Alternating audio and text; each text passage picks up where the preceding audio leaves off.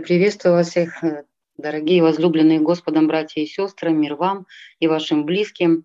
И сегодня Господь побудил э, вспомнить о той великой радости, которую переживает каждый верующий, находя в сердце своем, в хлеву своего сердца, рожденного младенца, Спасителя. О той радости, которую сегодня Господь предлагает пережить всякому человеку, встречаясь э, с Спасителем нашим, Господом Иисусом Христом. Прочитаем отрывок из Евангелия от Луки, 2 глава, с 8 по 12 стихи. В той стране были на поле пастухи, которые содержали ночную стражу у стада своего. Вдруг предстал им ангел Господень, и слава Господня сияла их, и убоялись страхом великим. И сказал им ангел, не бойтесь, я возвещаю вам великую радость, которая будет всем людям, ибо ныне родился вам в городе Давидовом Спаситель, который есть Христос Господь. И вот вам знак, вы найдете младенца в пеленах, лежащего в яслях. Аминь. Когда в стране или мире происходит какое-то событие, то оно всегда сопровождается комментариями средств массовой информации или обращением к народу лидера или даже самого президента – вот сегодня э, к нам с вами обращается сам Бог, Вседержитель. Э, и посылает он вместо себя своего ангела, первого проповедника Евангелия. И та проповедь, которой сегодня ангел обращается к людям, это проповедь, которая была сказана не в величественных храмах с золотыми куполами, с большой свитой, пышных одеяниях, Проповедь ангела прозвучала под открытым небом, и обращена она к простым людям.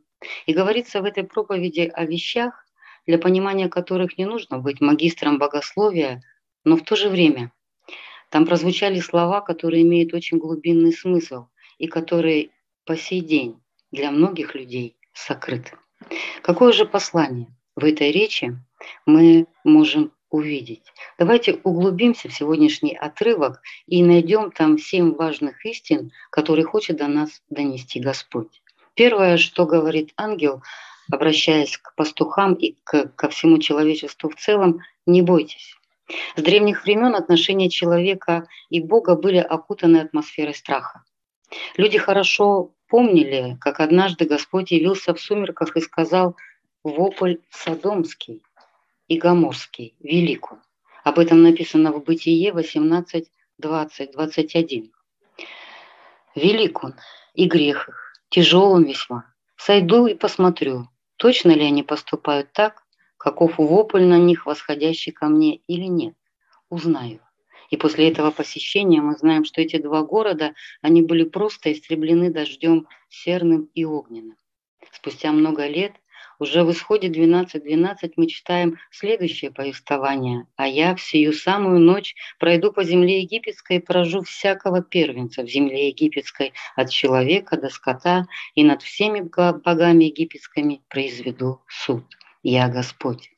И затем э, израильский народ еще не раз э, сталкивался с гневом Господним, когда погибало очень много людей. И в 1 Коринфянам, 10 главе, 8 стихе мы читаем еще такие слова, что не станем блудодействовать, как некоторые из них блудодействовали. В один день погибло их 23 тысячи. Не станем искушать Христа, как некоторые из них искушали и погибли от змей. Не ропщите, как некоторые из них роптали и погибли от истребителя. Погибли, погибли, погибли. Мы прочитали вот в этих трех отрывках из Писания. И вот Наступает рождественская ночь, и пастухи, которые увидели ангела, они, конечно же, убоялись. Им сразу на ум пришли мысли, что мы сделали такого, что разгневали Господа, и Он явился нам в образе ангела. Но ангел, видя сердца и помышления пастухов, сразу обращается такими словами «не бойтесь». Не бойтесь, это слово говорит и нам сегодня Господь, чтобы мы не стали ленивыми и лукавыми рабами. Помните притчу, когда господин отправляется в путешествие, он раздает таланты своим трем рабам и говорит, приумножьте их. И двое рабов так и сделали.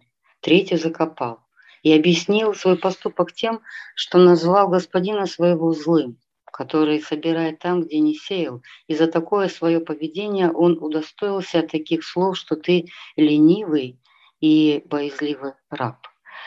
А в Откровениях 21.8 мы читаем, что такие боязливые рабы, которые боятся э, творить дела милосердия, добрые дела, их сравнивают даже с убийцами, э, чародеями, идолослужителями, участь которых в озере, в горящем огнем.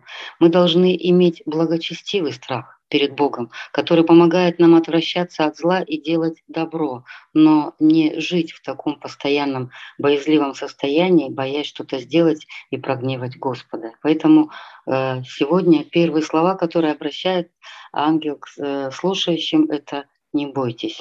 Эти слова говорят о том, что теперь с, после рождественского события отношения между Богом и человеком кардинально поменялись. Теперь мы, как написано, имеем доступ, надежный доступ э, к престолу благодати, и причем приступить мы можем к нему смело и дерзновенно. И это все благодаря заслуге нашего Господа, который сегодня еще только мы ожидаем родиться. Вторая мысль, второй посыл в проповеди ангела – это следующее. «Я возвещаю вам великую радость». Великую радость. В этом мире очень много поводов для радости. Мы радуемся рождению ребенка, наступлению весны, повышению зарплаты, окончанию э, какого-то учебного заведения. И этот список можно продолжать. Но в отличие вот от всех наших маленьких земных проходящих радостей, ангел возвещает великую радость, неизреченную, непроходящую. В чем же заключается ее величие? Во-первых, это радость вечная. Эту радость будем испытывать мы не только здесь, на земле, но и тогда, когда водворимся в Царстве Небесном. Она не прекратится. Она будет всеобщим ликованием наполнять сердца э, верующих людей. Люди в этом мире испытывают радость даже от греха. Так вот, радость, которую сегодня говорит нам ангел, она чиста и свята, в отличие от той радости, которую переживают люди этого мира. Они порой злорадствуют, ерничают и получают от этого удовольствие. И поэтому такая радость, она гнусна и омерзительна, и она делает людей э, оскверненными в глазах Бога. Поэтому ту радость, которую сегодня принес ангел пастухам и всем нам, она чиста, свята, и потому она велика. А, не все понимают истинный смысл Рождества. Э, сколько э, сейчас эм, действительно проектов, которые носят даже название такое рождественский какой-то э, праздничный концерт, но при этом вино, о виновнике торжества совсем не вспоминают. Это все равно, что можно сравнить со сказкой «Похищенное Рождество», когда зеленый человечек Гринч тоже имел в своем сердце злорадство, но э, по-настоящему радоваться не умела. Вот он решает украсть это Рождество у людей, потому что э, ему доставляло это боль и страдания, когда он слышал радость. И думая о том, что забрав подарки, он тем самым украдет Рождество. Но когда он услышал, что после всех забранных подарков люди по-прежнему радуются, тогда он понял, что радость Рождества, она совсем не в подарках. Я вот так сказала, что радость Рождества в единственном подарке. Этот подарок является Иисус Христос. Третья мысль, которую доносит сегодня ангел в своей проповеди, что эта радость, она будет всем людям. Господь по-прежнему предлагает пережить эту великую радость всем людям. Вспомним Симеона. Он прожил очень долгую жизнь, и когда ему принесли младенца на руки, он сказал, «Ныне отпускаешь раба твоего, владыка, по слову твоему с миром, ибо видели очи мои спасение твое». Наверное, он так же, как и многие, ожидал Спасителя увидеть э, в образе, ну, как минимум, царя с короной на голове, э, на белом коне, но ему принесли беззащитное маленькое дитя, и в нем его сердце разглядело Спасителя. Ну а вообще, по большому счету, Сын Человеческий, Иисус Христос был рожден для погибших грешников. Об этом так и написано Лука 50.32, что я пришел призвать не праведников, а грешников к покаянию. И в другом случае, Луки 19.10, Сын Человеческий пришел взыскать и спасти погибшее. Это удивительные слова – взыскать и спасти. Он пришел найти каждого грешника э, на той дороге, на которую совратился каждый из нас. И он пришел предъявить свои права, права на каждого человека, который потерял надежду, который сам полностью потерялся в этой жизни. И эти права, что мы принадлежим ему, они начертаны на его ладонях острыми гвоздями. И как важно, чтобы каждый грешник, каждый человек пережил ту радость, которую пережил когда-то Симеон и сказал, что видели очи мои спасения, чтобы и каждый человек, так же, как и мы с вами, когда-то смогли пережить эту радость и испытать ее от э, прощения, которое мы э, пережили, от радости преображения, радости, которую несет великая благодать нашего Господа в наши сердца.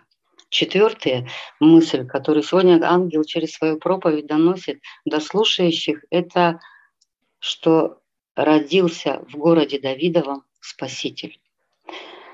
Имя Иисус Христос, оно так и называется. Иисус Христос, Спаситель мира. Уже в Матфея 1, 18, 21, 21 стихе написано «Родит же сына, и наречешь ему имя Иисус, ибо он спасет людей своих от грехов их». Перед приходом Иисуса Христа на землю человечество находилось в очень плачевном состоянии. Люди утратили человеческий облик из-за проказа греха, которая обезобразила и дух, и душу, и тело, и вот рождается Спаситель, который спасает нас от грядущего гнева. И об этом уже пророчествовал Исаия. В 53 главе, 5 стихе мы читаем, «Он изъязлен был за грехи наши, мучим за беззаконие наши, наказание мира нашего было на нем, и ранами его мы исцелились. Все мы блуждали, как овцы, совратились каждый на свою дорогу, и Господь возложил на него грехи всех нас». Каким образом спасает наш, нас Спаситель? Еще совсем маленький младенец, который только что вот э, лежит э, в яслях, в хлеву. Он в полноту времен возьмет на себя мою вину, мой стыд, мой грех, мое проклятие и дарует мне жизнь вечную. Э, пятая мысль, которую сегодня ангел Господень через проповедь свою доносит до нас, что э, младенец, который родится – он есть Христос. Греческое слово «Христос» означает э, «мессия», «помазанник». И этот термин э, означает человека, который через помазание елеем в виде символа возводится на какое-то ответственное служение. Так, например, Давид и Саул были помазаны в цари, Аарон был помазан в первосвященника, э, Илия помазал Елисея в пророка. Но вот в Псалме 44.8 написано, что помазал тебя, Боже, Бог твой, елеем радости более соучастников твоих.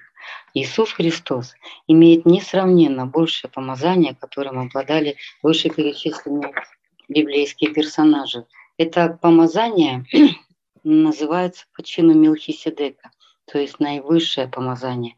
Оно выше помазания Моисея, Давида, и более того, царству нашего Господа не будет конца.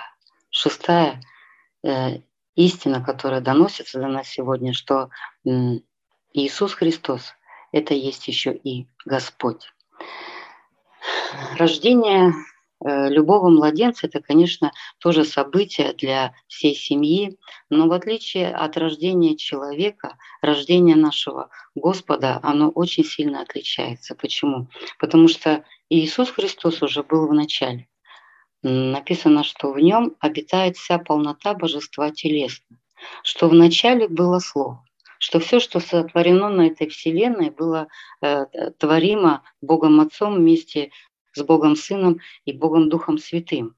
Но пришла полнота времени, Иоанна 1,14, и Слово стало плотью и обитало с нами, полной благодати и истины. То есть Рождество Иисуса Христа – это просто момент – воплощение в человеческое тело, что он уже был рожден до начала времен.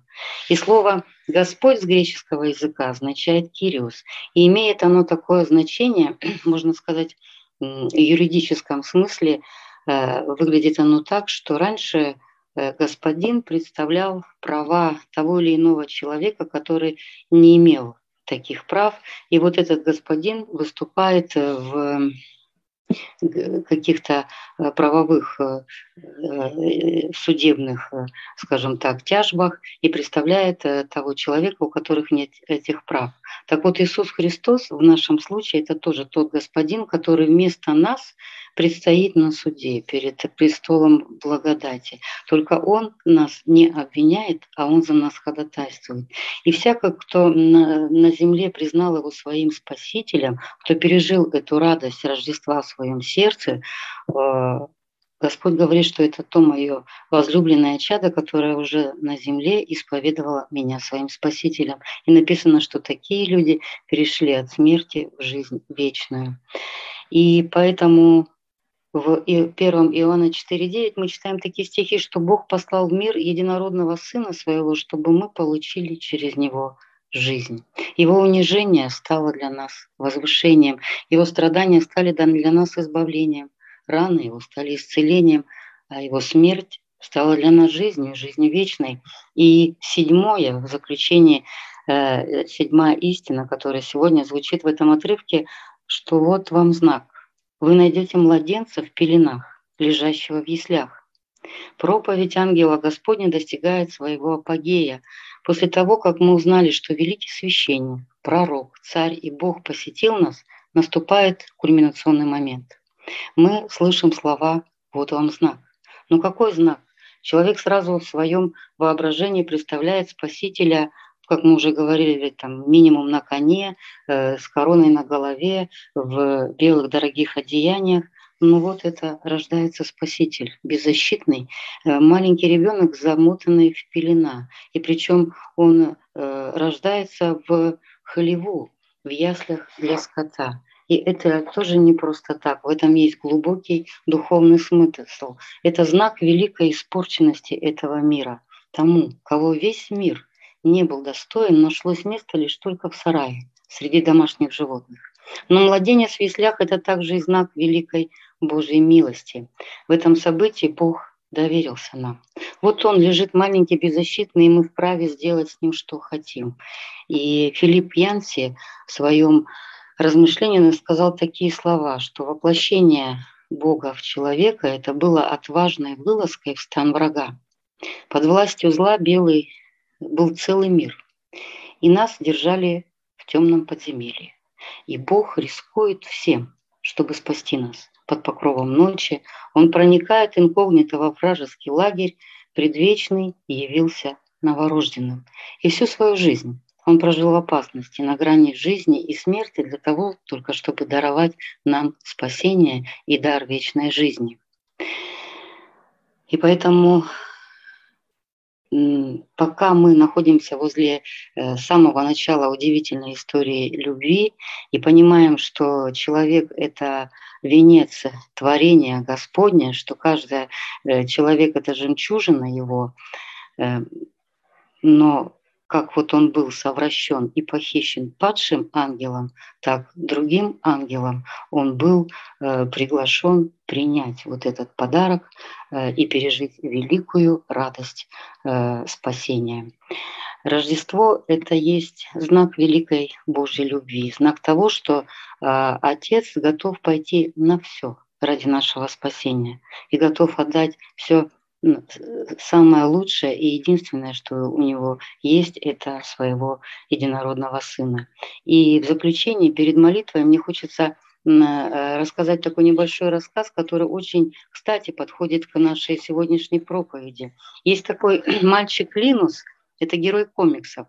И он никогда в этих комиксах не расстается со своим голубым пледом. Он в него кутается, он в него прячется при любой опасности. Он чувствует себя в нем защищенным. Его сестра Люси пытается забрать этот плед, потому что он ее раздражает, и она считает, что для школьника, для мальчика это очень неподобающее поведение, что он выглядит трусливым и боязливым. Так вот, Линус понимает, что он слишком зависит от этого пледа, он предпринимает какие-то попытки, чтобы от него избавиться, но все они тщетны. И вот однажды на школьном утреннике учитель спрашивает у детей, ребята, а кто-нибудь знает, что такое Рождество? И в центр зала вместе со своим пледом выходит Линус и процитировал наш сегодняшний отрывок из Писания, Евангелие от Луки 2, 8, 12. И в тот момент, когда он начинает говорить слово «не бойтесь», очень символично из его рук выпадает плед, который все это время для него был защитой, укрытием, местом безопасности. Так вот, не бойтесь. Этими словами сегодня Господь обращается и каждому из нас. Потому что для нас этим пледом, этой защищенностью, этой опорой является, конечно же, Иммануил. С нами Бог в каждом дне нашей жизни.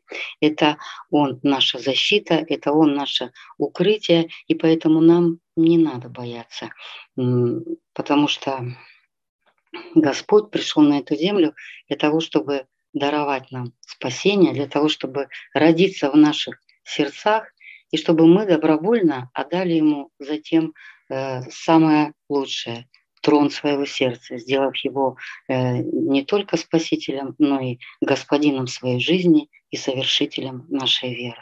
Помолимся, драгоценный. Дорогой наш Небесный Отец, величит наше сердце Божье имя, величит и превозносит его над другими, потому что Твое имя, дорогой Господь, есть Иммануил с нами Бог в каждом дне нашей жизни. И ты говоришь нам, не бойся, ибо я с тобою. Не смущайся, ибо я Бог твой. Я помогу тебе и поддержу тебя десницей правды своей. И оглядываясь на уходящий год, дорогой Господь, мы видим, что в каждом дне этого года Ты был с нами. Своей незримой рукой Ты поддерживал нас. Когда мы падали, Ты поднимал нас. Ты защищал, утешал нас и всегда посылал нам то слово, которое нас оживляло и ободряло. Вот и сегодня, дорогой Господь, мы хотим поблагодарить Тебя за это живое слово, которое еще раз нам напомнило о той великой радости, которую Ты предлагаешь всем людям э, пережить, принимая Иисуса Христа в свое сердце Спасителем и Освободителем. Спасибо Тебе, дорогой Господь, за то, что среди множества людей этого мира ты когда-то нашел нас на той дороге, на которую каждый из нас совратился, для того, чтобы предъявить на нас права, для того, чтобы стать нашим господином, для того, чтобы стать нашим а, освободителем и подарить нам надежду на Царство Небесное. Молюсь во имя Иисуса Христа. Аминь.